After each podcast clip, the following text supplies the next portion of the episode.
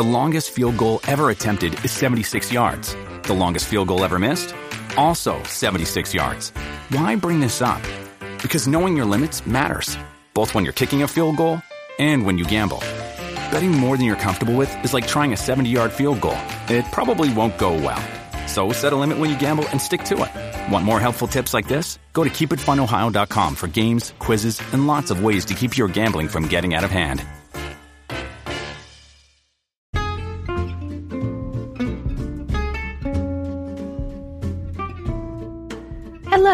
And welcome to It's a Fandom Thing. I'm your host, Erin Marlowe, and each week I'm joined by a panel of guests to discuss all things fandom and pop culture, primarily from a female perspective. You'll find everything from fanfic to cosplay to Schitt's Creek to Supernatural and everything in between. So put on your favorite piece of fandom merch, set aside that fanfic that you're writing about your OTP, and sit back and enjoy this week's episode.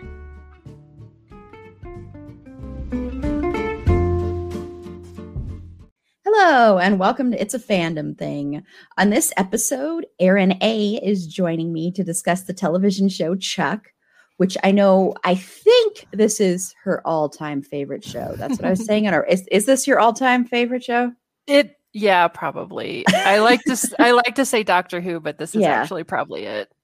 Yeah, because I knew it was like either this or Doctor Who, but I wasn't positive which one. So yeah. Yeah, so it's just going to be Aaron and I. So it's just going to be the two Aarons discussing this show, but it should be a lot of fun.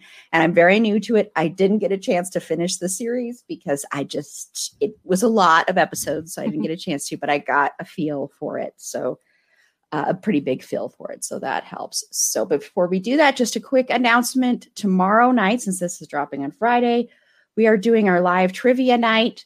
So you have until 5:58 p.m. Mountain Standard Time to sign up to be part of the trivia. What that means is you'll have to join the live chat and we'll have guest pods on and they have different trivia questions. Some podcasts are giving away prizes like we are. Some podcasts are giving away basically what they're doing is they're saying like we will donate a certain amount, 25 to 20 dollars to uh, the charity of your choice. So it depends on the podcast. Some podcasts are offering 25 per, some 20. So just to let you know, it's not just for just prizes, it's also for a good cause. So that should be a lot of fun. So we're only taking up to 20 people max. We just thought we probably couldn't take any more than that right now with it being our first one. And then I just, I'm still going to give a heads up. I know this is not until September, but September will be here before we know it we have decided we are also going to be doing a trivia bracket coming in to celebrate Halloween, and that's going to start in September and run through the beginning of November. And we are going to be ironing it out, but it'll be basically what our live streams every week for that time will just be quick little things. We'll try and have guest pods, maybe some other special guests on to do some trivia and, you know, and kind of just narrow brackets down until we have one ultimate winner. So that should be a lot of fun. More information on that to come soon. Okay, so Aaron, what are you into right now? Um well, besides having the best week ever watching episodes of Chuck, which was so great, um, I've been watching Jupiter's Legacy on Netflix. I don't know if I like it yet, but it's interesting, I guess. It's yeah, I don't know. I've watched like five episodes and I'm still like not sure what's the point of it. Oh, most of the characters like have no redeeming qualities. Um, yeah, I don't, that's the only thing I've seen besides like 50 episodes of Chuck this week. So we'll say I'm into Chuck. How about that? that's funny, and that's what I said I was into on our, on our friends um, episode. and I live love stream. it. This makes me so happy that I bullied you into Chuck. Bully me into it. and I want to know what is this Jupiter Rising show? Because when we did our friends live stream, uh, one of our viewers, Michael, he was saying, you know, I, I left watching that to watch this live stream.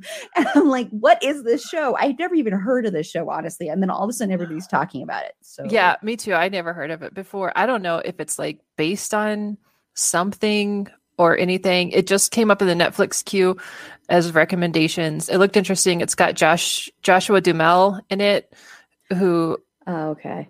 I do like him. I don't know. I don't know if I forgive him for marrying Fergie, but it's fine.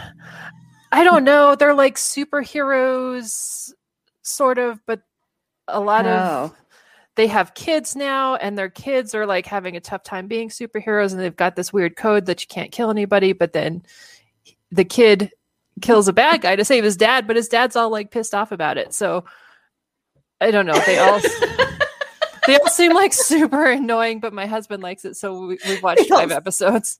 They all seem super annoying. That's funny. I don't Okay. know. okay, well now I get a little bit. I think actually I did hear about it then, but the name just Yeah. didn't. And I was like, okay, I don't know what this show is, but okay, thank you for clearing that up for me.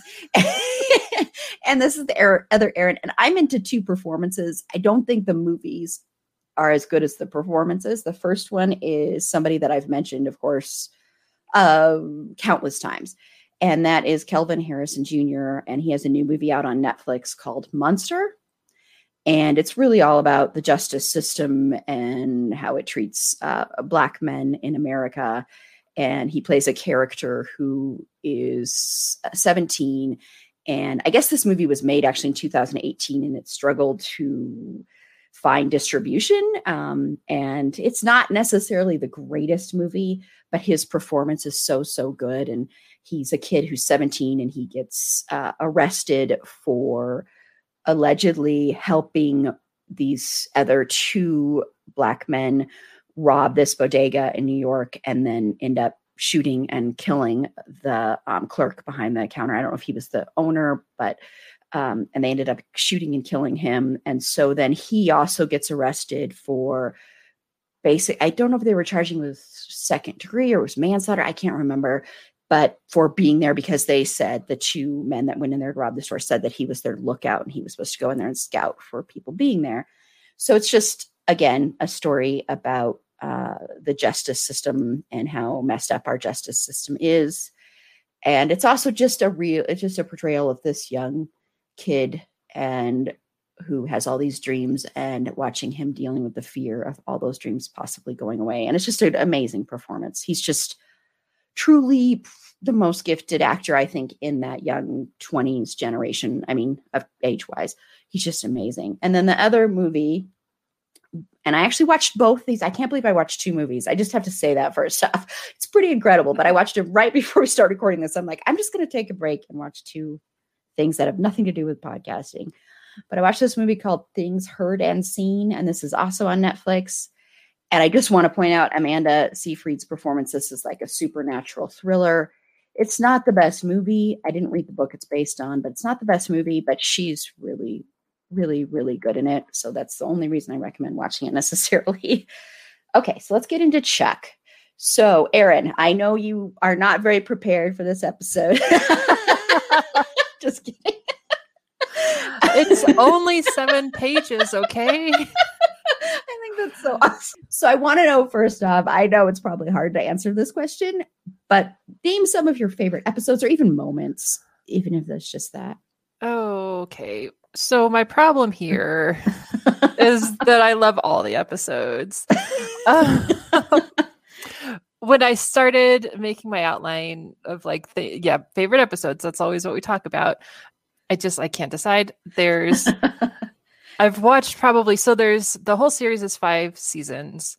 There's 91 91 92 episodes like the last episode's a double.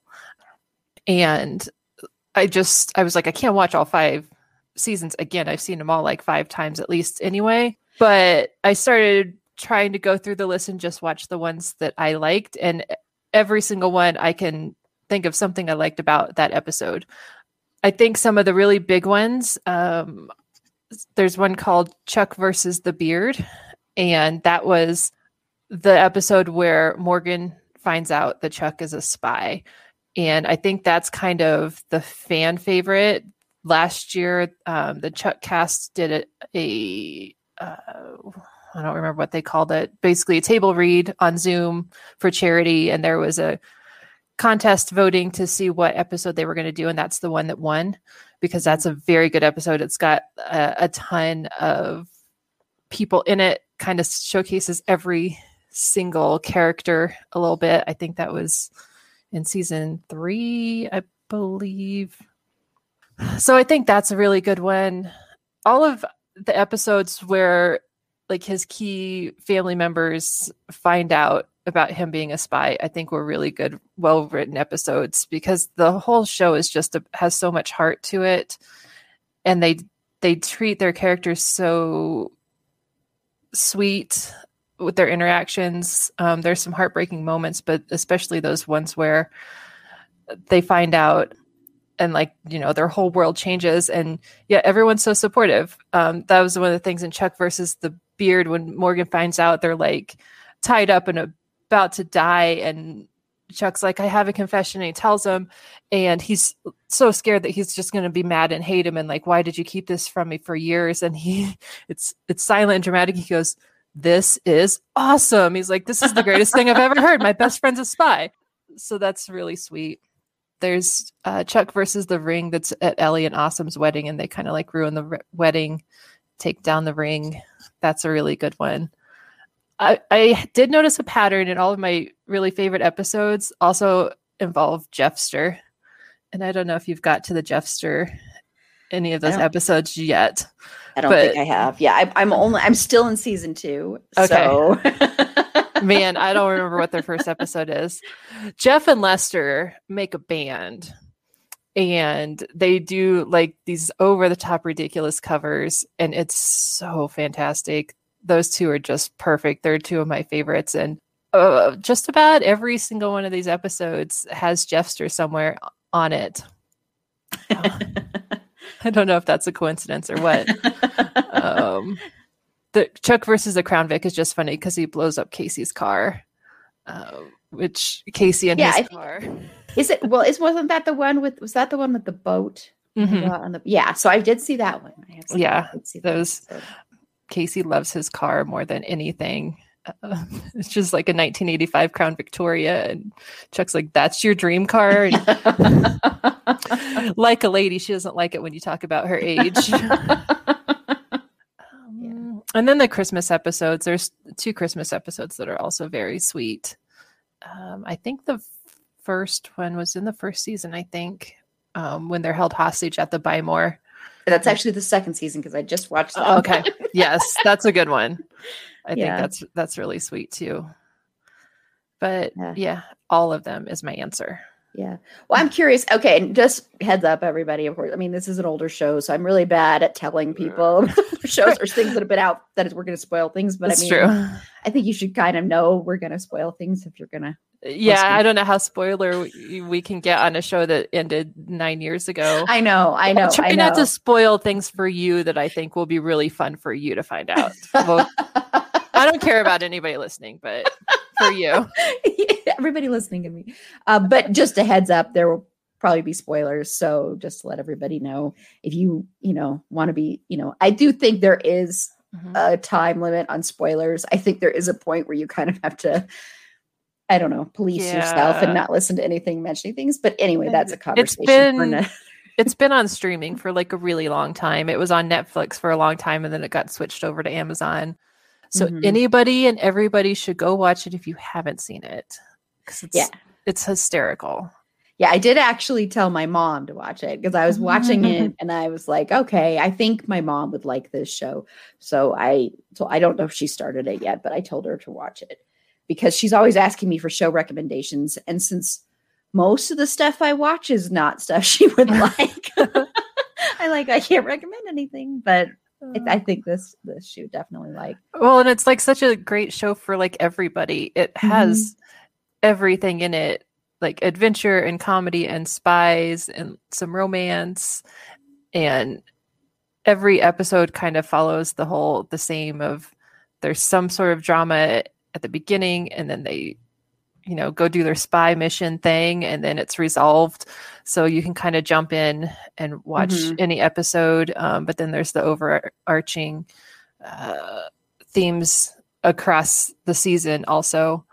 But it's like really wholesome. I don't think there's like even any cussing in it. Like people get shot but there's not really that much blood. It's really mm-hmm. is something that you can like watch with the whole family yeah, I think that's why I recommended it to her because she's always looking for stuff that's like not too she's, she's like everything's so dark. She doesn't like Mhm. really dark things. So it's the opposite of me. So you know so a lot of the stuff and every time i recommend things that aren't like i've been trying to get her to watch Schitt's creek for i can't even tell you how long because that show is made for my mom. And she just can't get into it for some reason. And i keep saying you know what? Why don't you just skip the first season or something and just get started this and you'll fall in love with it. And i because i've shown her clips of stuff that are coming up and she's like oh i love it. But anyway but you know i what i like about this show because i just started watching it recently of course is it reminds me a lot and i know it's not by the same people or anything but it reminds me a lot of the show white collar and that's and i mean it is funny because what's his name? How am i forgetting his name Matthew. Bomer, right? Thank you. Thank you. Yes. Because Matthew Bomer is in this, which I didn't know that, or if I did know that, I forgot. But and he, of course, was the star, one of the stars of, of White Collar. And I don't know if anyone else has seen that show. We'll have to Mhm. cover it sometime on here, but I love that show. And it has that same kind of feel to me, like the way it's shot and the way it's done. It's I don't want to say slick, but it's uh it's kind of it's fun. It's more fun than dark like i think when you're doing any show that's about spies or the cia or anything like that you either are going to be really dark or more uh, on the lighter side trying to be more uh not fantastical but almost like that like kind of like almost a fantasy world in a way and i think that's more what this show does whereas mm-hmm. you'll get other ones where it's darker. And i think white collar was a lot like that too. Although white collar was a lot more adult than this one but it still had that same kind of feel to me. I don't know. That's the way it struck Yeah. me the second i started watching it Well, like Yeah, that's true. And it's funny that you say that because whenever they're the show was like in fear of being canceled, a lot of people wanted it to move to USA. yeah it because it- feels like a usa show. And it reminds me a lot of Psych too, I think, which was also on USA, wasn't it? Mhm. yes it was Uh, yeah, it does. It, it definitely has. I don't know how to describe it either, but it's got that feeling. It's funny that you mentioned that because yeah, it does seem like it should be on USA, and it probably would have done better. Probably. Yeah, because it is that kind of show. Because USA does have this very niche thing, which I mean, maybe we'll just have to do a, a month just covering those shows. Because it does, because I mean, it's got, you know, white collar and suits and psych and burn, Burn, notice. burn notice. And all those, and they all kind of have the same kind of feel. I mean, there are other ones that are a little bit darker, like uh, The Sinner is way darker That took a turn. on USA. but they all kind of have the same kind of feel to them. And that's why when I was watching this, it's like, oh, this was NBC. Uh, and even the title sequence, which I have to say, I just want to say real quickly, this isn't on the outline, I know, but I really like the title sequence in this because I don't always watch title sequences. Once you're able to skip them, I usually skip Mhm. them. I'll watch them the first time if I've never seen it. But this one I didn't really skip. And I I it could be because it's got the cake song on there. It's just the music. but it's got the cake song. I just think it's kind of clever. So I just want yeah, it's it, that's true. I don't skip it either. I think it's cute because the song and it's like some cute nerdy version of a James Bond intro. Yes. Yeah. that's a perfect way to describe it. I think that's a perfect way to describe the whole show. It it is, yeah. Well, and the the way that they had sold the show uh when they got the pilot done is they had pitched it to Warner Brothers as um a spy adventure comedy like a cross between the a- between Alias and The Office, which I think like kind of perfectly actually describes it. Like they nailed it. That's funny. Yeah, that's a really that's a really good way to pitch the show too, because yeah. Uh, so I want to talk about the characters, and of course, I I want to just talk about Chuck first, and then we can talk about any other characters you want to talk about. But I just want to spend a few moments on him. So, what are your thoughts on Chuck? And you can even talk about Zachary Levi's performance too. Yeah. I am in love with Zachary Levi. I think it's it might be a problem.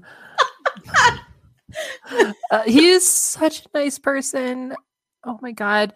Um he did this I'm totally going like off on a tangent here, but he used to do uh, this thing at San Diego Comic Con called Nerd HQ that was free to everybody. It was all for charity and it was across I don't know if you've been to San Diego, but like the Mhm. convention center, the whole convention center and everything is all where the the big con is. And there's a children's museum like across the park. And it was at the children's museum and it was to benefit one of his charities, Operation Smile. And people would just come over after they finished their panel at Comic Con, would just come over and do panels over there for charity. They'd sign stuff, they'd take pictures. They made so much money. And this was all something wow. that he just put together himself just because he is also a huge nerd like the rest of us and unfortunately it got he got too busy he became too famous we can't keep him to ourselves anymore because he is now an actual superhero because uh, i'm sure everyone probably mostly knows him from Sh- shazam now um, he's been in a lot of other things too but that's probably the biggest thing that he's done recently but yeah just got too much for him to do that and work so unfortunately we haven't had that in a couple years but he is like he is Chuck. He's a big nerd like the rest of us. Oh, you know what? I bet people with children probably he is in Rapunzel. He's Flynn Rider, the voice of Flynn Rider in Rapunzel, which I don't watch animated movies, so I don't know. I digress. I'm sorry. Not even for him. I know his his dreamy voice. I don't might, might make it weird. Um, but okay, Chuck. Chuck is so sweet. He is just this loving guy who his family and his friends are everything to him. Um, he is super smart. He went to Stanford. He got kicked out of Stanford because he was accused of cheating, which he did not. Um, it was all a ploy by his uh, best friend to protect him, to keep him out of the spy life and that just shows that he has really great friends too. Um, gosh, what do I say about Chuck? He's he's just super sweet, and like his his sister means everything to him. Uh, both of their parents kind of like abandon them, so it's just the two of them. And I think the show has a really great theme about like your chosen family, because he's he's made this family for himself of his sister and her husband and Morgan and some of the characters at the Buy More. And he'll do anything for him. He's showed that numerous times over and over again. Um, he's not a great spy at first, and then he kind of works his way into it. And I like that we get to see the progression of his character of kind of maturing into an adult because he kind of stuck in this little holding pattern at the Buy More until someone comes along and tells him you are better than the buy more you can do more stuff you can be a spy even if you don't have the intersect in your head anymore. He goes back and forth of having the intersected not and he knows kung fu and he doesn't. And kind of uh, towards the end he's like in the whole last season he basically doesn't have the intersect at all and he's just a spy and he's good at it. And i do i, I enjoy all of the he he won't kill anybody and he doesn't like guns, uh, but he will use a trank gun. And I think that's one of the funnier ongoing jokes with the trank gun. And whenever and there's a scene where he's threatening Casey with the trank gun, and Casey's like, You don't even have the decency to threaten me with a real gun. so, yeah, I think I. I can't imagine anybody else being able to pull off that role. I think a lot of it helps that he really is kind of into all of that nerdy stuff that Chuck is into. I think a lot of actors are into a lot of geeky, nerdy stuff. I mean, honestly, I think a lot of them are into the same kind of stuff that we are, and a lot of creators are because that's why they're creating this stuff because they loved this world so much and loved all this stuff so much that they're like, I want to be a part of this in some way. Hmm. So I think there are a lot more that are like that than aren't. I'm not saying there are ones that are not like, oh, I'm not into that stuff at all. But I think a lot of actors are. Then um, and in you know they're fans first and then they become part of that world. Yeah. So yeah. No i, th- I think it's a great character. I think he's a really sweet he's really earnest he's really honest he's really tr- truthful. And so i think that's why it's really hard. I haven't gotten to the part where he's told anybody that doesn't know the truth. But i think it, that's why it's so hard for him to keep all this stuff from people because he is such a honest person. And so I think for him, especially the fact that he was kicked out of Stanford for something he didn't do, and something that was basically going against his character and almost saying he wasn't an honest or truthful person. I think then to have to do this and have to lie to everybody he loves and holds dear, and then they're starting to think he's not as reliable. Like you see a lot with the Morgan character, he seems envious and jealous, and like he really just doesn't understand why he can't have his friend in his life as much. And then the times when he's letting down his sister or the Mother's Day episode when you know they have to postpone that day because he's got all this other stuff he has to do and he doesn't want to do that. And but he can't tell them that you know it's not that i'm doing this on purpose it's just something i have to do. Like i have no other choice. And i think it's really really hard for him. So i imagine once he's able to tell everybody after the initial point of like having to deal with the consequences of that i'm sure it's a big relief for him because then he doesn't have to lie so much to his family and not just his biological family of course but his found family. So i'm sure that's a big a big relief to him. Like i said i haven't seen that yet but i'm guessing it's uh, especially his sister i would say probably that was that would be my guess is that true was that the biggest relief for him when she finally found out or no well either her or morgan she was the last to find out. Uh, you haven't got to anybody finding out. What's funny is Awesome is the first person to find out. I think oh, okay. that's the maybe the last episode of season two. I think. So uh, yeah, he really has a lot of weight on his shoulders of not being able to tell his family, and it does help him. Um, there's an episode, well, a couple episodes where he can't flash anymore, and it's because he's like so stressed out and has all these feelings and the intersect wasn't meant for someone with feelings it was meant for a spy it was meant for someone you know very tough and like you know sarah or bryce or somebody so yeah definitely he can kind of get in his own head about stuff like that mm-hmm. And that brings up a, a question because the character bryce the way it's presented when you find out that bryce actually you know did this got him kicked out of Stanford to protect him because Stan because the CIA and all these other places were, were, recruiting everybody from Stanford, which I'm like, is that real or is that where all the people at the CIA come from? But he didn't want that to happen to Chuck because Chuck is such a great guy and has a good heart and would be able to handle it. But it makes you wonder why would he then trust Chuck with the interceptor, want to do that to Chuck? I'm just I don't know if that gets answered later on, or I'm just curious what your thoughts are why he would do that if he wanted to protect him for so long from that. Yeah. So I know the answer, but it's not in the show. It an interview with the creators, they kind of talked about it.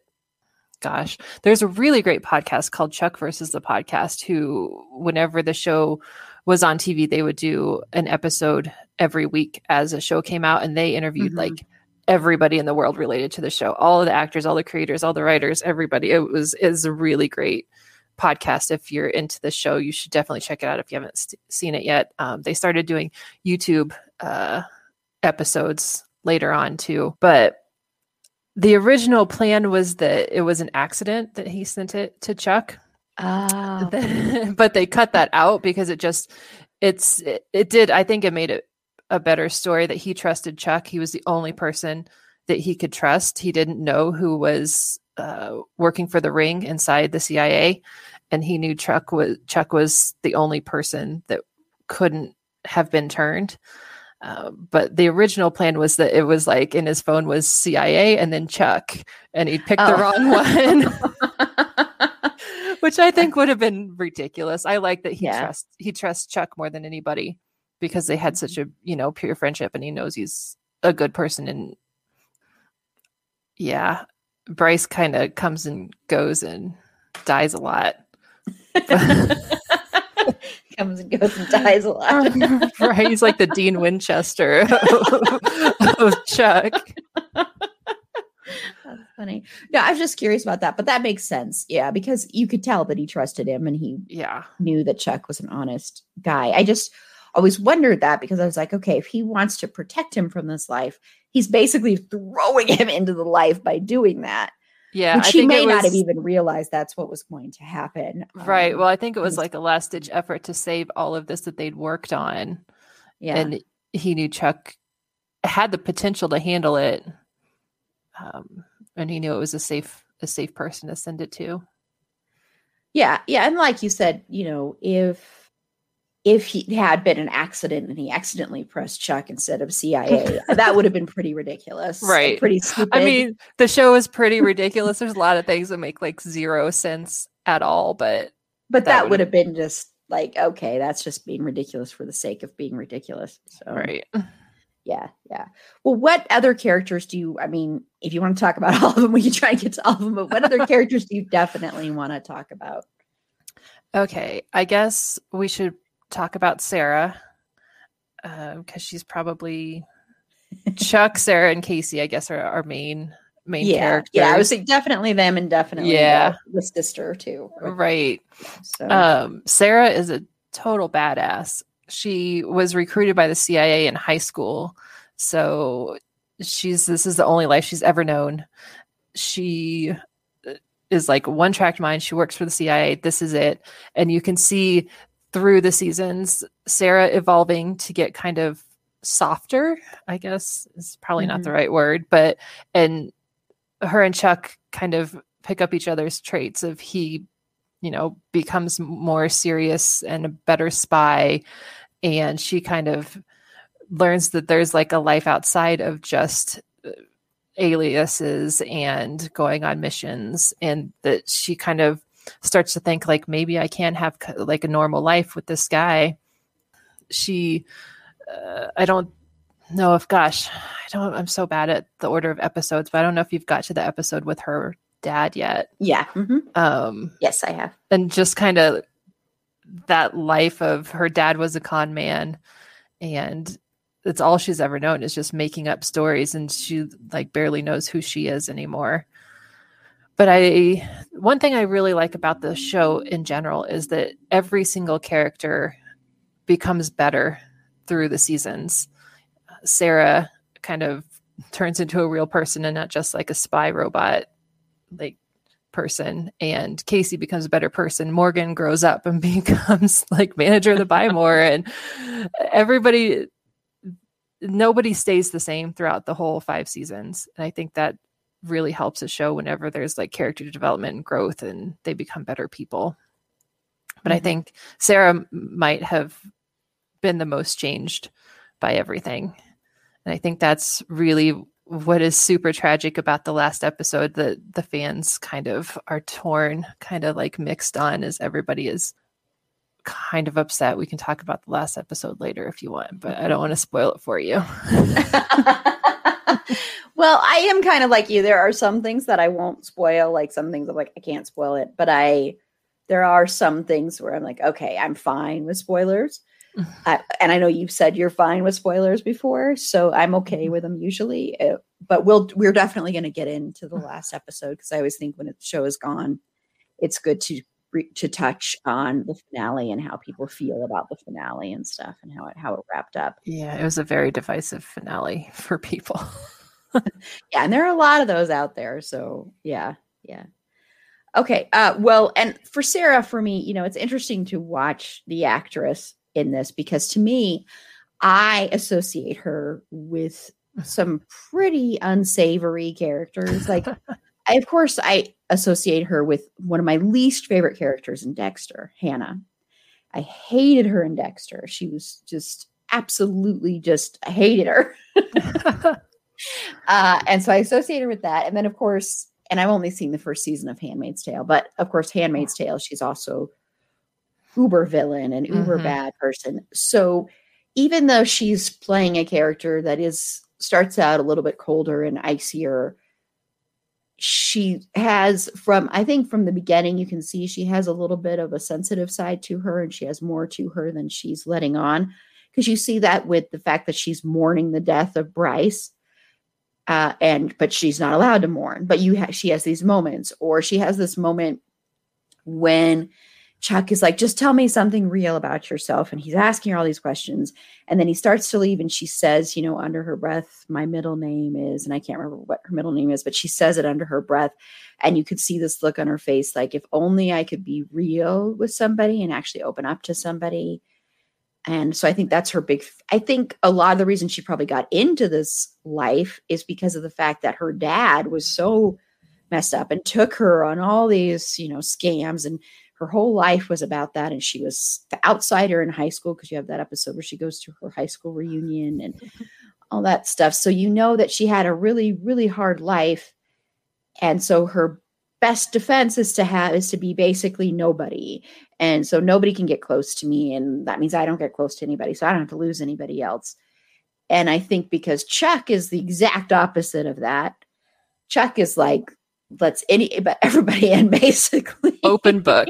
Yeah he's completely open. And so for her to meet somebody like that who wants to get to know her even though he knows that she is this spy that she's doing all this other stuff that she's killed people he knows all this stuff about her he still wants to get to know her so i think that's what starts because she's already changing when i'm watching it so I can only imagine how much further that goes. But I think that's really what is the catalyst for her to start changing is having somebody like Chuck around. And also, I think dealing with the loss of Bryce. But I think really Chuck is the big catalyst there that helps change her. And so I want to know do you do you ship them together? I do. I think they're perfect for each other. I, I don't like the will they won't they thing i think that went on for too long i'm sure you've probably figured out they do end up together yeah i figured that but figured. the whole the the cover story of having to be dating was cute at first and i can't it kind of went on for too long and they both had feelings and they neither one did anything about it and then they broke up and but i do i think that they're perfect for each other i think they're really great and it's funny that you mentioned that you associate her with other characters because every time I see her in something, this is this was her sure. first this was her first yeah. American acting job. So the she I think the story goes that she'd been in the United States for like three days when she got this job. Wow. yeah. That's is, pretty amazing. Right. They like literally wow. got her as soon as she wow. got here. So yeah, it's funny that you because uh, yeah, whenever I see her in like Dexter or Handmaid's Tale, I'm like, but you're so nice. Stop it. And she's like genuinely Yvonne Strahovski is like a genuinely like nice person. Like mm-hmm. someone that pretty shouldn't be that nice. It's just like not fair. but she's so great. She's so nice in all the interviews she does. She's done a ton of like Comic Con panels and stuff like that. And she's hilarious and so funny just someone shouldn't be that nice.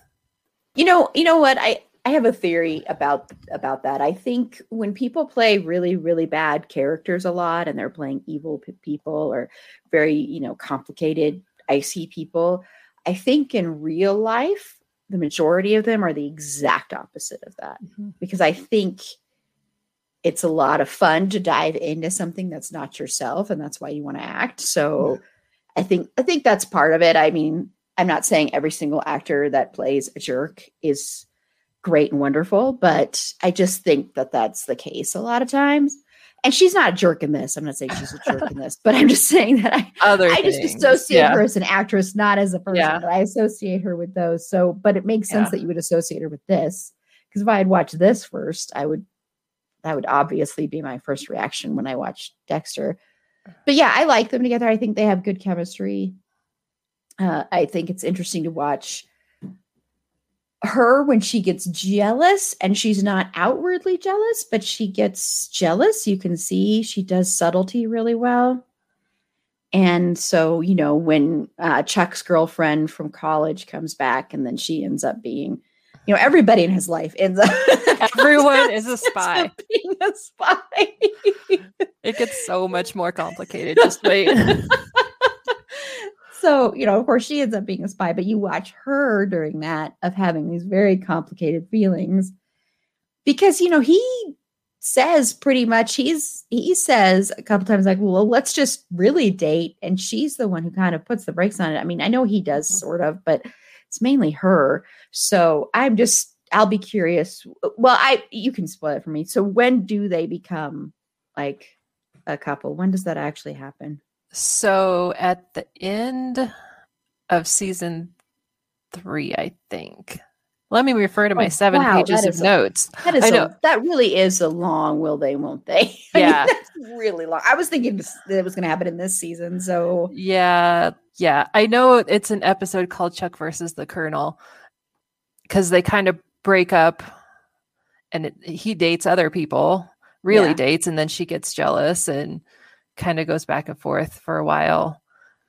wow that's that's a long long time Yeah, it is. Yeah, because then it's season at the end of season four is when he proposes to her. So they basically got like two seasons actually really together. Oh, he proposes to her. Okay. Yes, it's so sweet. to a Jeffster song. So have that to look forward to. Yeah, there's that. okay, well, let's talk about Casey because I love the character of Casey. I just, I think Casey is amazing. so, what are your thoughts? He- Casey? he is. He's great. He's so grumpy. He's this is how this is how I sold it to Sasha is that Jayne from Firefly is in it and he's basically the same thing but an NSA agent and she was like I'm in.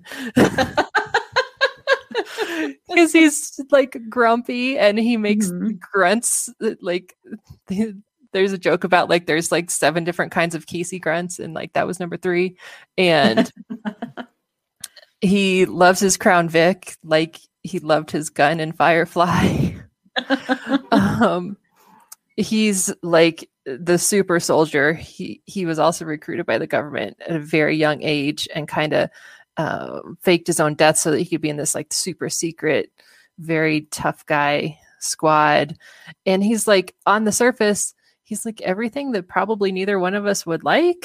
Like, he Yeah. doesn't want to talk about his feelings. He's very like everyone needs a gun, and he's got a Mhm. picture of Ronald Reagan like hanging in his locker at work and hanging in his living room at his house, and um, t- tells Chuck that he should like he's got his lady feelings and he sh- should just bottle it all up. And he's very, very like macho man, but then he's so sweet too, and you can tell he'll do anything for his team and he's reluctant at first, but these guys are his team. Mhm. Um, and then he kind of gets softer um, as the series goes on, just like Sarah. And he finds out he has a daughter, and he becomes like a dad and will protect her at all costs. And then he even finds like a girl version of himself uh, in another spy and like falls in love. It's really sweet. So I think he's great. I think Adam Baldwin is great. Mhm. He's good in everything. I've I started watching The Last Ship because he was in it because it's totally not anything that I would normally watch, but it's a good show probably because he's in it. yeah, he's he's great. I love those kind of characters. Uh, the grumpy, you know, they really are people that in real life you would never want to hang out with these people ever. But they're just fun to watch, and he is really, really good. And I like watching, you know, when you'll see a little bit of that hard shell crack and that grumpiness crack. And there's the whole part where he's told that he has to, you know, kill Chuck, and he has to kill Chuck and you can tell that he really doesn't want to do it. He's, you know, Mhm. trying to imagine doing it, and he, and it frustrates him so much. I think the fact that he let anybody in, especially Chuck, because Chuck is so the opposite of him. I mean, talk about opposite. It's like Yeah. completely day night. But at the beginning, he And, was just ready to kill him. He was like, Yeah, he's like, can't we just get this over with?" and I thought, you know, when I first started watching it, I thought Casey was going to be like the foe and was going to be like the nemesis throughout. I mean, that quickly was revealed not to be the mm-hmm. case. But I thought that's what was going to happen is that he was going to be the one that was going to always be trying to get Chuck and then they'd they'd fool him again. And I'm glad it didn't go that route because I think that would have been kind of old and tired. But yeah, I, I just think he's really he's pretty awesome. I think he's just he's so much fun to watch. And yeah, Adam Baldwin is just he's so funny without trying to be funny. That's why he's funny. He doesn't have to try. He just is funny. With a straight face. Just, yes, he's so good at delivering how. lines and his expression and the way he reacts to things around him and just little things he does like like I don't even know what episode it was. It was early on, and somebody in the store, because you know he's pretending to work there at Buy More, and somebody there was annoying him or something or asking him something, and he just like, oh, it was Morgan was training him, and he was t- asking him, "Do we have any?" Um, the Ramones, man. The yes, Ramones. the Ramones. And he just gets so annoyed, and he pushes him down. floor. And he's like, "Oh, we do have Ramones," but it was just so. This the way he did it was just like boom, just uh you know, he's kind of like he's kind of like a Ron Swanson type too. He's yes. kind of got the Ron Swanson in him too. Mm-hmm. And I mm-hmm. love Ron Swanson. So it's kind of like that. Uh, if Ron Swanson had been even harder and decided he was going to go be in the CIA, this would have been him. If Ron so, Swanson didn't hate the government so much. Yeah, exactly. Yeah. Exactly. Although Ron Swanson works for the government. So, you know, hey. But yeah, I, yeah, I love the interactions between him and Morgan, and yeah, mm-hmm. how they do evolve into a friendship. And it, what's he call him at the beginning? The bearded idiot. and then they like end up living together, and it they have like a true, genuine friendship by the end of it. They go on missions together, and it's great. yeah, he's he's he's a lot of fun. He's I just love watching him and the way he does things are just is just so well written and well done and well performed. So yeah. And what are your thoughts on Chuck's sister, Ellie? I I like Ellie and I like Awesome and I think they're great together. Um I feel so bad for her because she just gets her heart broken over and over again of different things. Her mom left whenever she was young and then her dad left and she was st- stuck not stuck but she was taking care of chuck as like the mother figure mm-hmm. um, for so long. And then their their dad comes back and then their dad dies and she loses him again i think in the same episode that he comes back. And it's just so tragic. And then she she meets awesome and i think he is awesome and I say awesome too much, I think, because of this show. That's funny. but I think she's great, and I really like Devin too. Uh, I think they're they're kind of perfect together. Like they're this perfect couple of doctors, and she wants so bad for Chuck to do something with his life because he's got so much potential and she sees that and that's like such a mom move of like you can do whatever you want you're mm. amazing and she like the first episode when she throws him a birthday party and it's just a bunch of her doctor friends that she's trying to set him yeah. up with she, yeah she just wants the best for him and it does it is kind of unfortunate that unfortunate that it takes so long for her to be able to find out that he is doing something with his life and he's not just working at the Buy More because it was such a relief to her to know that, oh my God, like he is doing something that fulfills him and that makes him happy and he's got purpose. And it kind of gives her permission to not worry about him so much. Mm-hmm. And so if she had found out that earlier, I think she would be a lot less stressed. She's always super high strung. yeah, she is. She is. But yeah she's she's definitely got that older sibling thing where when you're an older sibling you already have that caretaker mentality and you already have that thing of wanting to take care of uh, take care of your siblings and and almost be a second parent in a way even if it's not thrust on you you still it's just already there and she definitely has that but 10 times you know tenfold because of the fact that she really had to be a parent and I like that she's uh, so welcome and open and I it makes sense that she wants to be a doctor because of the mm-hmm. fact that she just wants to take care of people. And even though she wants better for Chuck, it's never seen as like this thing where it's like she's judging him. It's more that she knows what his potential is and she just her heart breaks for him. So you never see her like judging the fact that he's working there or judging his life choices and and she really likes Sarah. I, I she just really likes Sarah. That's like this right. very, very evident, evident thing. And she's like, Sarah is the best. yeah, she's okay with dating the girl from Wienerlicious. Uh, like her job's fine, but she wants Chuck to have a better yeah. job. yeah, yeah, but yeah, I love I, I, I, love her interactions with Morgan too about how Morgan is just absolutely in love with her to like mm-hmm. almost like a creepy stalker way. And then later on they come to accept each other and realize that they're their family and I think it helps that Morgan gets a girlfriend. She's yeah. like less creeped out by him. yeah, because that could really, I mean, honestly, right. yeah, that could be very, very creepy if there's a this guy who's just stalking you constantly. Right. She mm-hmm. Morgan took her pillow as his date to see to junior prom or something. yeah, see, that is a little creepy. right. And then we kind of I think it got to be too much and then we moved on and they're they're they're friends now and yeah. Yeah. Yeah they're great. Well, do you want to talk about Morgan at all? Anything you want to say about Morgan? Oh, I've already mentioned him, but yeah, I think he's so sweet. He is just like the best friend that anybody could ever ask for. He will do anything for Chuck.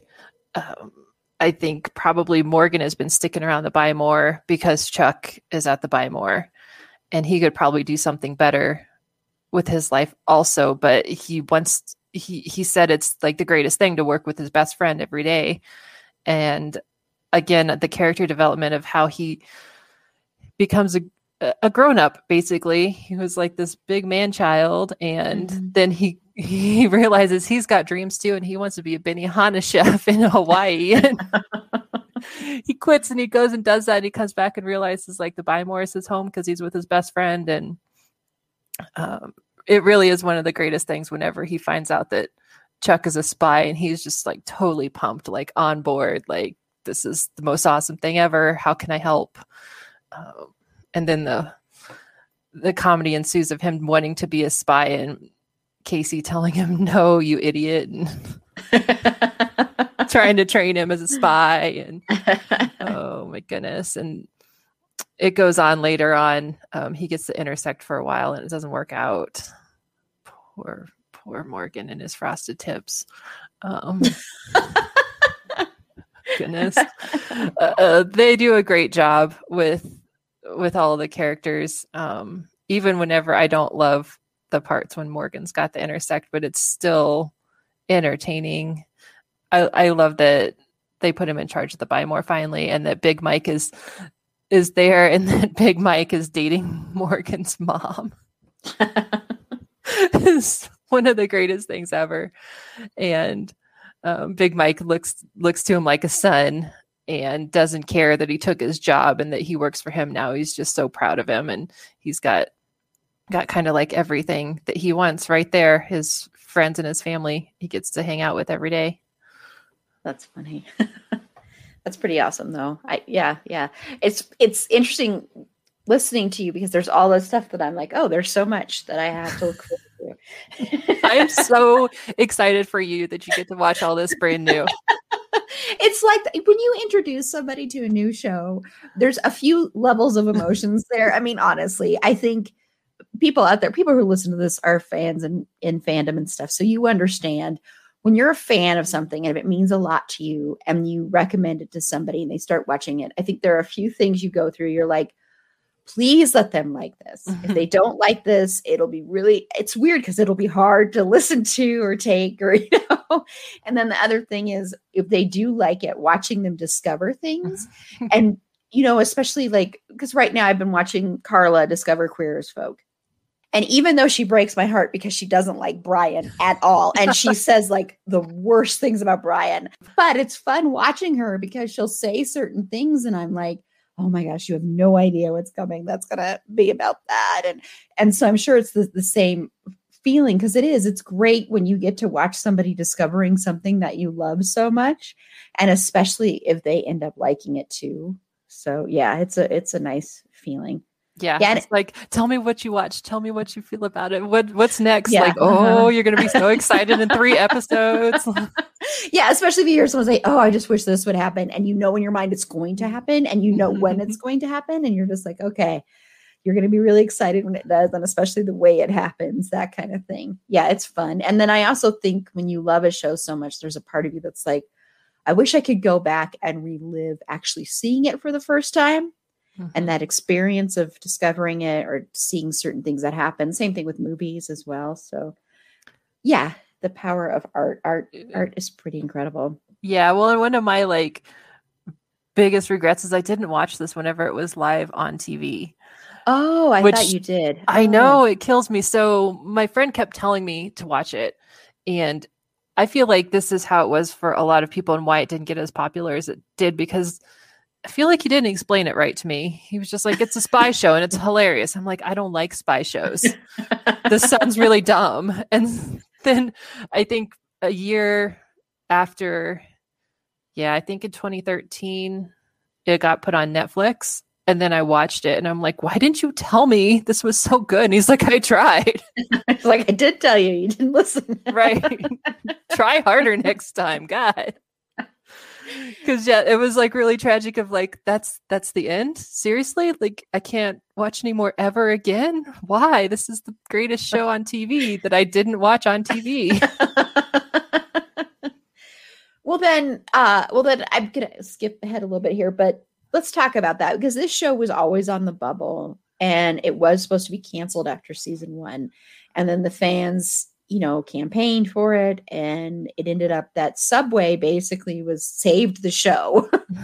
that was yeah. a lot of what happened. And their deal was that Subway would appear in the show in some form or another.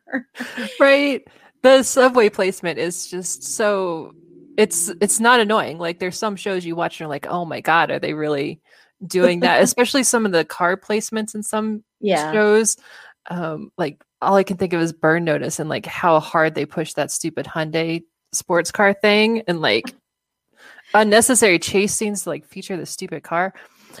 Um, but the one of the great things about this show was that it was set in a retail store, so they had the potential for like a crazy amount of product placement, and that's kind of what helped the show all along its whole run was that they they said that every single thing in that store was a product placement like the atm the chase atm at the front door that was a product placement like everything in there and so that kind of helped cut down the costs and and the fees to nbc so that they could keep it on the air for longer mm-hmm. and then yeah at the end of season two uh, there was a big campaign for everyone to buy foot long subs from Subway on the like season finale day. And people were supposed to fill out the comment card saying this is for Chuck. And it totally worked. Subway was like on board. Subway called and was like, we'll do this. Um, there was a couple other like smaller campaigns too, but I think the Subway thing was the most successful. People, this is like these fans are passionate. It's it's a smaller fan base, but oh my gosh, they a lot of these shows like this have smaller fan bases, but they're super super passionate. I think um, just like what's going on with Wynonna Earp right now, or I think there was like a similar campaign to save Psych with pineapple situation, and but it totally worked. And even like Zachary Levi took like a couple hundred people to a subway that day and like bought them all sandwiches. Because like the cast, what really helped was like the cast and crew were on board with this too. They were tweeting and trying to get everybody uh, to call the network and tweet about it and go buy your sandwiches and then it worked and they're like the product placement was just hilarious like they're they're bribing people with the subway sandwiches and the the jeffster Jeff's everyone like talks about their favorite sandwiches and Jeff's favorite sandwich is like a tuna parm or something. It's so disgusting. and they they bribe him to work overnight for uh, a foot long and he's like, "Ha, I would have done it for a 6 inch." Like the way they worked it in was just so great. I didn't yeah. even mind it like some stuff. Season 3, I think also they were like right there on the edge um, and they just barely got renewed um, for season four as well. Gosh, I hmm. just this is another question of like if it had been on a different network or even at a different time, um, could we have saved it? you know, for at least a full fifth season because there was only 13 episodes in the last season, which was nice because they knew like that was it and they got to wrap it up. Unlike some shows where they just like get canceled Yeah. and it's over. So I appreciate that they were able to finish everything. Mhm. But the subway stuff is just classic. well, it's funny it's because and then you said the pineapple, and then you know it's funny how food is used to try and save some shows or food It- products yeah. because I know with Roswell, the original Roswell, when it was on Oh, the yeah. WB, when they were trying when they tried to save it after the first season, they sent Tabasco sauce because the aliens put Tabasco sauce on everything. So they sent Mm-hmm. tons of Tabasco sauce to Warner Brothers to try and save the show.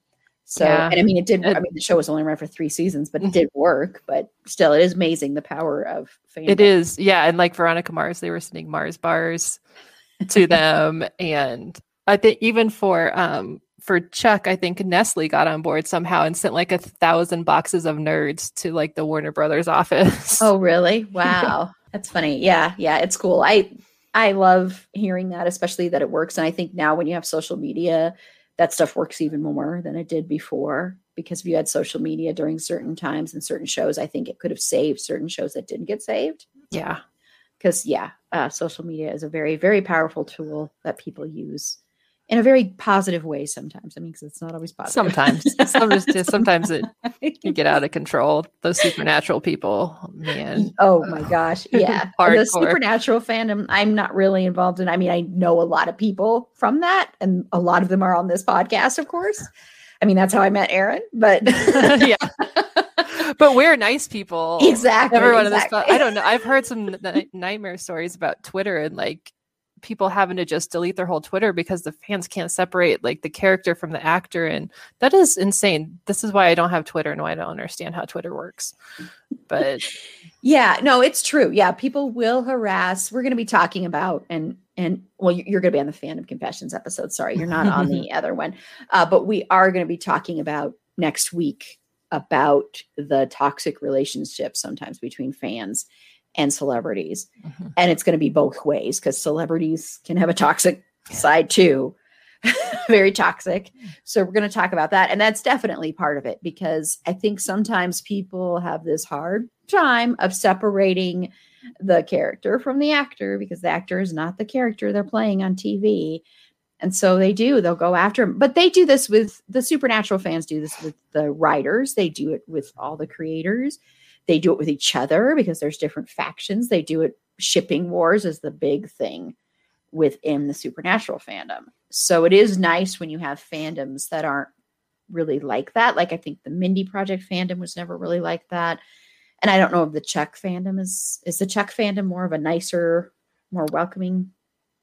i think so from what i've seen like i said i wasn't involved in it when it was on Yeah. the air and i'm really bad about being involved a lot in like the online fandom stuff i think because i Mhm. don't don't do twitter i don't see a lot of that stuff there you know back in the day when there was internet forums do i sound like an old person right now back in my day Back when we had day. forum boards Yeah. America Online when you do Oh. AOL, you'd go into the boards there. or just I- even the boards that would be anywhere. Yeah. Right. I check the- IMDb. Oh my gosh yeah no I- yeah tried to check the boards but i couldn't get my internet to dial in like god it's great. Yeah i'm really bad about um getting super involved in in the fandom online communities but from what i've seen just from the people that attended the nerd hq stuff and the comic-con stuff everyone seems to be super appreciative. I think i don't know if it's partly because the the actors and the creators were so involved and so friendly with the fans from the start too that that might have helped as well i don't know hmm Yeah, no, that that that makes sense. Yeah, I was just wondering if you knew because I think sometimes when you interact with fans in person as opposed to online, it's a totally different feeling. And I think I think that's be, that's part of the downside of the internet is it's so anonymous because you can't really you don't always see the person's face. So and you can hide behind a different name. So you can be as disgusting as you want to be Mhm. and feel anonymous there. And so it gives a lot of power to trolls and stuff like that. So yeah, yeah. Well, I just I wanted to talk about the music in this just because I'm a music geek and I love all the cheesy 80s and even late 70s music that's in this. And of course, like I said, I also love the use of the cake song in the in the title sequence, the opening title sequence. So what do you do you have any thoughts on the music or anything like that? I agree. I think the music is fantastic. That there's such a good balance between the pop songs and the classic songs and its own original score. It's done so well. And I I love that there's so many um yeah, like pop culture songs. I'll I'll never hear that Oasis song and not think of Chuck. And the same thing with the cake song. Mm-hmm. Like I'll never not think of Chuck. And that's probably like why we watch the opening credits because like it, it just don't mind it and it makes me happy and it makes me smile. But There's a lot of uh, songs that are so prominently featured that you hear them on the radio and it makes you think of the show. And I think that's like a really good uh, sign of a good oh gosh, I can't even remember what the per- term is for it, but I think it's a really good sign of a well crafted show. Mm-hmm. And there's a playlist on Spotify called Chuck versus the playlist where some very dedicated and amazing fan has has pulled all of the songs out and put it into one giant playlist for us and it's amazing I'm going there right now. it's so great. There is an official Chuck soundtrack, but it's only got like 20 or so songs on, and a lot of it's like original songs from the show, which is not bad either. But it also has all the Jeffster songs on it. Oh, Chuck versus the music complete. That's oh, it. that's it. That's yeah. it. Okay. Okay.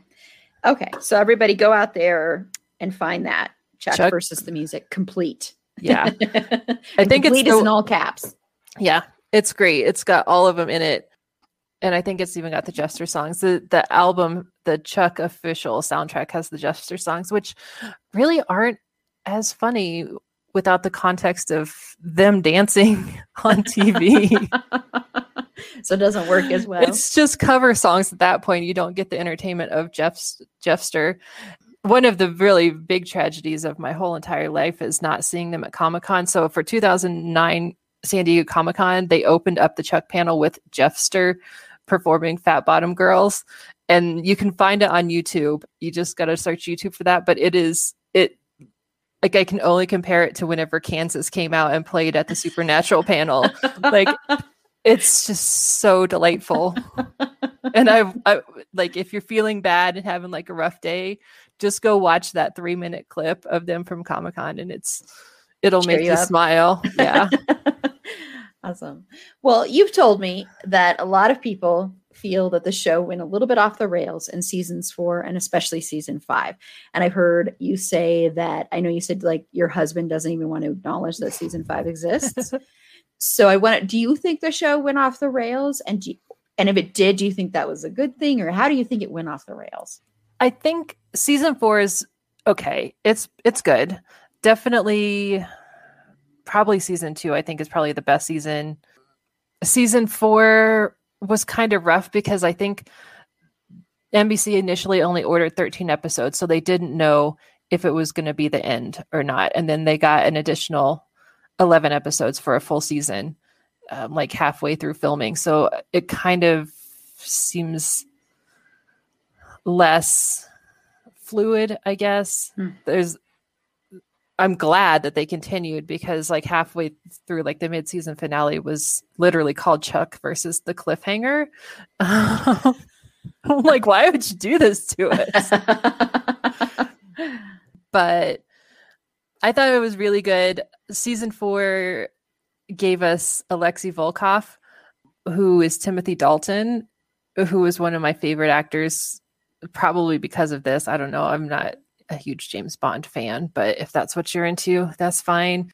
I think he's really great. I started watching Doom Patrol because he was in it, and now I love that show too. Season five kind of was a little ridiculous for my taste. that's whenever Morgan gets the intersect, but it's like a corrupted version and it's like destroying his brain and he kind of becomes like a bad guy for a little bit and it all works out in the end and it's fine.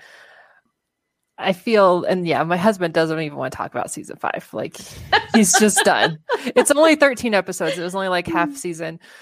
I feel about season five like I feel about the the 12th doctor like it's better than no doctor um but it's not my favorite i'd i'd rather have a season 5 than no season 5 so i yeah. guess there's that but yeah it does get a little a little silly and then it gets to the end the last two episodes really on the edge of your seat and very very upsetting huh yeah yeah well let's talk about that the ending of the show and it's fine. You can go ahead and you can spoil it. It's fine. It's fine. Because oh, I want to. if you don't want to, you don't have.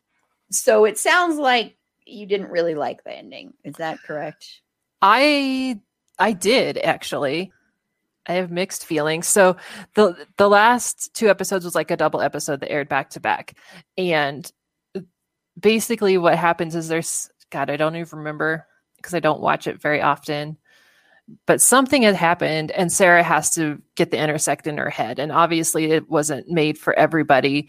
And it's she knows it's a corrupted version and she knows what it did to Morgan. It like destroyed his memory. Uh, but to save Chuck she's got to do it cuz she's know this is the man she loves. And so she puts it on and it's like rapidly deteriorating her her brain.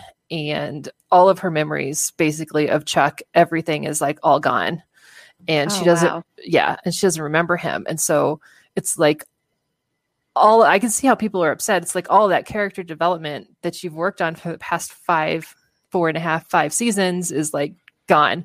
She's reset back to the beginning and the bad guy convinces her that chuck is the bad guy and she's like gonna try and go kill chuck. And it just gets i don't know very upsetting.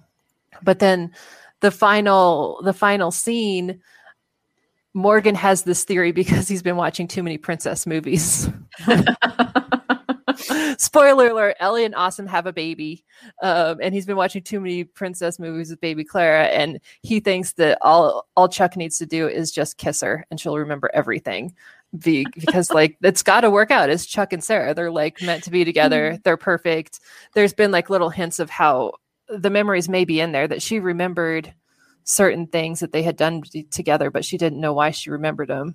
Mm-hmm. Um, and so then that's like the very last scene of like this really tragic montage that like will never not make me cry every time of she's like well tell me about us and he tells her all this stuff and then at the very end is like she's like chuck kiss me and then it just cuts to black like they kiss and then it's over and you never find out if she gets her memories back wow yeah and so you can imagine like people want to know. And I liked it because I get to imagine like everything was fine. She remembered and they live happily ever after. And it's great. I guess some people don't want to use their imagination, they just want to know. And so it's been asked a lot of um, the actors and the creators and stuff. A couple years ago, when Zachary Levi was here for Denver Pop Culture Con, that came up in his panel, obviously. so people want to know what he thinks about it. And he said that he thinks that she got her memories back and they lived happily ever after. And he was very adamant that he doesn't want it any other way. so, and just everyone just went crazy. So, what do you think? What do you think?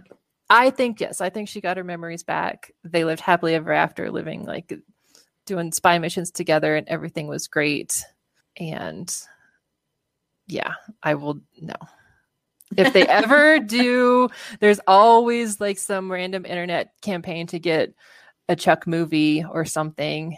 If they ever do that and they're not together, I feel like there's going to be riots in the streets. I was wondering, I was going to ask you that actually, if there was any talk about, you know, because there's a lot of shows like that where they'll go off the air and they're smaller mm-hmm. shows and people want more. And so they want to have a movie you know, I know that was, I mean, and of course, Psych had a couple of movies. I know Veronica Mars, of course, having a movie. And I know that a lot of people, including myself, wanted there to be a supernatural movie, which I don't think that's going to happen now with the way Supernatural ended. I don't think that'll ever happen. Who knows? It's supernatural. But uh, but do you, would you want a movie? Would you want more? Well, that is like a double edged sword because, like, we got a Veronica Mars movie and it was kind of terrible. so it's like, oh, this is what you want, this is what you get, and then you Yeah. can't take it back. Uh, I think I would if, and I don't think that the creators um, would do that to us. Like, they're really in touch with the fans and a lot of this, the the storylines that they had Mhm. were because of feedback from the fans. So I don't think that they would do something dirty like that to us. Um, I mean, at the beginning, um, Awesome was supposed to be a bad guy and he was supposed to be a spy for the ring. And then everyone loved Huh. him and they were like, oh God, we can't do this to people. Um, they realized at the beginning Morgan was just like a little bit too annoying for people and they like toned it down uh, because he's just a lovable idiot. Um, but he was like just a little too much. And so I don't think they do that to us. I think it would be okay. I think it's gonna, I don't think we're gonna get it. Uh, I think e- everyone is too big of actors now. Everyone's too busy. And they've said that before of like the show's definitely not coming back. Like we could maybe do like a Christmas special episode or something because they're really great at Christmas specials. But and all of the actors are up for it. It gets asked at every single panel that they do, no matter but- what. And they're all up for it, but I think it's a matter of actual timing. And even like the creators are busy doing other projects and stuff too. Mhm. But they they never totally rule it out. They just like string us along. Please, please, please. But yeah, there's always some random internet campaign to bring Chuck back, which is definitely not going to happen. I think our best chance is probably like a TV special. But I think they really missed an opportunity here to incorporate the buy more into more NBC shows. That would have been or Jeffster doing cameos at like birthday parties and stuff. like, like, they had this Yeah. whole store set up. They could have like had the buy more in there because they're employees because all of the background actors th- that were employees, they were the same throughout the whole thing and they all kind of had their own little snippets of storylines too. So Oh, I think really? they they should have used the buy more and Jeffster and other stuff would have been hilarious. Hmm. yeah well that's that's that's interesting yeah i was just wondering if you if you would want to and i haven't seen it of course but the ending to me it doesn't sound i thought you were going to just say like it ended and she didn't remember him or she tried to kill him or he had to kill her or something like Oh my really god. Out there like that just the way it was set up but which would have been which really wouldn't have fit the show so that Yeah, been that would have been weird. terrible. that would have been really bizarre. So, but it does sound to me the way you described it, it sounds like in my mind, and I'll let you know if this is how I really feel after I see it, is it sounds like he told her all these memories of their life. He told her their life story, and that made her remember. And that's why she said, Kiss me. Mhm. The end. You know, but Yeah. but I'll let you know if I agree with that. I am a happily ever after person. I always want to believe happily ever after. So and I'm a pessimist, but there are I am such a pessimist, but there are things when I want to believe a little bit better. You know, like on our to, to all the boys episode, everybody had these really elaborate things drawn out of where these characters ended up and how it was all going to be amazing, and I'm like, eh, nah, I don't think that's gonna. Well, and they did do a good job of wrapping every everybody's storylines up kind of. Everyone's Uh, yeah, yeah. They didn't leave us hanging for anything like uh, Ellie and Awesome got their dream jobs and Morgan and Alex are together and Alex gives Casey permission to like go to his girlfriend and tell her you love her and it's fine, you know. Every everything worked out for everybody in the end. So I don't know why it wouldn't work out for Chuck and Sarah. yeah. Well, and it doesn't. It seems like it's a more optimistic show, but Mhm. sometimes shows that are optimistic can sometimes even go off the rails and become less optimistic. Right. So- It's not it's not like a Dexter level finale betrayal well, oh or my God. anything like that. There's not much that is a Dexter level finale betrayal, and and and hey, she was um Yvonne. How do you say her last name? Strahovski. Thank you. She was part of that Yeah. disaster. Oh, God. well, and it's crazy how many of these people have been in other shows, and it's crazy how many amazing like special guests they've had. And it's Dexter's fault that C.S. Lee, he was the original store manager and he left Yeah. to be on Dexter, and that's why they had to replace him.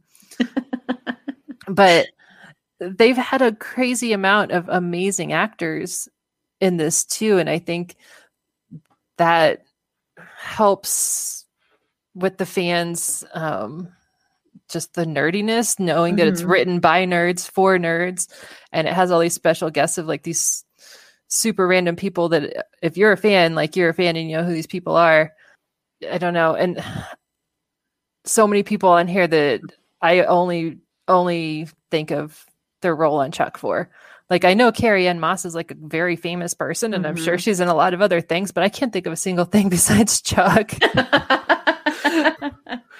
yeah, and that that that happens. That's what happens. You know, Yeah. people get known for one thing, but yeah. yeah. but then all the all the cameo like i don't know if you've got to the episode with robert englund Uh, no, I definitely have not got to that. You're gonna love it. Oh my gosh, this is so exciting. It's a Halloween episode also. So awesome. um awesome. yeah, all kinds of um little things for the nerds in there. Summer Glau has a cameo who was in Firefly, all kinds of different people. Mark Pellegrino and um, Mark Sheppard, both from Supernatural. Yeah, I, I don't like Mark Pellegrino. He's a and total ass, so I don't care. I mean, I Mm-hmm. Oh. mean, I, I So I is his character, so it's fine. Oh, I already saw that one. That was with the one with his girl, with his old girlfriend came back, right? And that's Yeah. that the only one. Yeah, but I love Mark Sheppard, so that'll be cool to see him. And and of course, I love Robert Englund. I mean, Yeah, it's a good uh, episode. It's really good. Yeah. Awesome. Well, is there anything else you want to add before we close out? I just think it's it's the perfect show. It it was truly created like by a bunch of nerds for a bunch of nerds. The creators, um, I don't think we even talked about them, but Chris Fedak and Josh Schwartz are really brilliant. And those two together, I mean, they're working on uh, a lot of other great stuff now. Um, Chris Fedak is one of the creators of Prodigal Son, which I think we've talked about on the show before as well. I just can't imagine liking a show as much as Chuck. I don't know why. It's got a lot of heart and it's funny and it's entertaining and adventurous, but Well, also, yeah, and Prodigal Son is like, I mean, I started watching it, and then Hulu stopped carrying the first season, so I don't know Oh, where I can watch it. So, and it's Fox, so I don't know, but uh, but that's talk about totally being the opposite of right. this. Like, well, and it's so weird because Josh Schwartz came, he, he was one of the creators of the OC, which is oh, really? so random to go from that to this. Yeah. but um i mean and there is even some actors from the oc on this and that's um i think how he found jeff oh god his name is escaping me and this is terrible scott krinsky um he was like just some random almost extra in the oc and he was like that's the guy like that's jeff it's gonna be great funny. Well, this has been fun, Aaron. Thank you for sitting down with me and talking about this. And I'm excited to discover a lot of things that are ahead in this show. And it's just been fun to talk about this. So thank you. And I'm glad that you bullied me. She didn't, but i'm not that mean i guess no, not i'm excited to watch to like hear your reactions to as things happen you got to keep me updated I definitely will, and you'll definitely know when the when the Robert Englund episode comes along. Yes. There's certain people that when they come out, I'm like. Uh, so if you want to just tell everybody where they can find you, Um, I am on Instagram. Oh my god, I almost said Twitter. I'm not on Twitter. so we gotta stop talking about Twitter. I'm on Instagram at Geek and So. That's what I do at Geek and I Sew things, and that's pretty much the only place you can find me. other than on our Instagram. Right. and our Instagram at it's Yes. a Been the thing pod. yes, that's where you can also find Aaron. Thank you so much. Well, you can follow me on Twitter. I am on Twitter. That's where my main home is.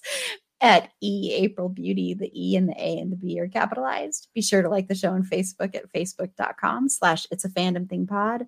On Twitter at fandom thing pod. No, it's in that one. On Instagram at it's a fandom thing pod. If you have any feedback or if you'd like to be a potential interview guest on the show, please feel free to reach out to us at it's a fandom thing pod at gmail.com. And remember, tomorrow night, since this is on Friday, so tomorrow, May 15th at 6 p.m. Mountain Standard Time on both Facebook and YouTube, we're going to have our first live trivia night. So if you want to be on there, you can go to our links um, and our link tree, and you will see a link there to sign up. That closes like at 5:58 p.m. on May 15th, 5:58 p.m. Mountain Standard Time and we'll only have up to 20 people. And like I said, there's going to be amazing podcasts. So keep an eye out for all of that stuff. Uh, the link to the actual broadcast, I'm going to be creating it. It's already going to be out there. So you can bookmark it and then follow us on YouTube. And you can also do that because once again, we are streaming now. So this is a whole different world that I've entered, but we are streaming once a week. It's a lot of fun. I like being able to see the live comments. So our friends episode was a ton of fun. So I'm really looking forward to this one. And then also next week we are going to be doing two topic episodes. We're back with those. We're going to be Erin's going to be back to talk about. It's not going to be just Aaron though. It's going to be Aaron, Meg, Tiff, and um, Carla are going to be on that one, and we're going to be talking about um, fandom confessions. So it'll be just a fun little, fun little episode to do. And then we're also going to be doing an episode on um, the toxic relationship between fans and celebrities sometimes. Until next time, remember it's a fandom thing. Black Lives Matter and stop Asian hate.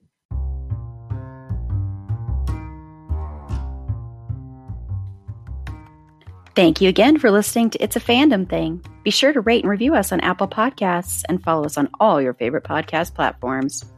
Our logo was designed by Brooke Belly with cover art by Carla Temis. Additional research was done by Megan Archuleta. Our Instagram and Facebook content producer and creator is Erin Amos, and our producer is Lila Tafola. I'm your host, Erin Marlowe, and remember, keep that fandom spirit alive.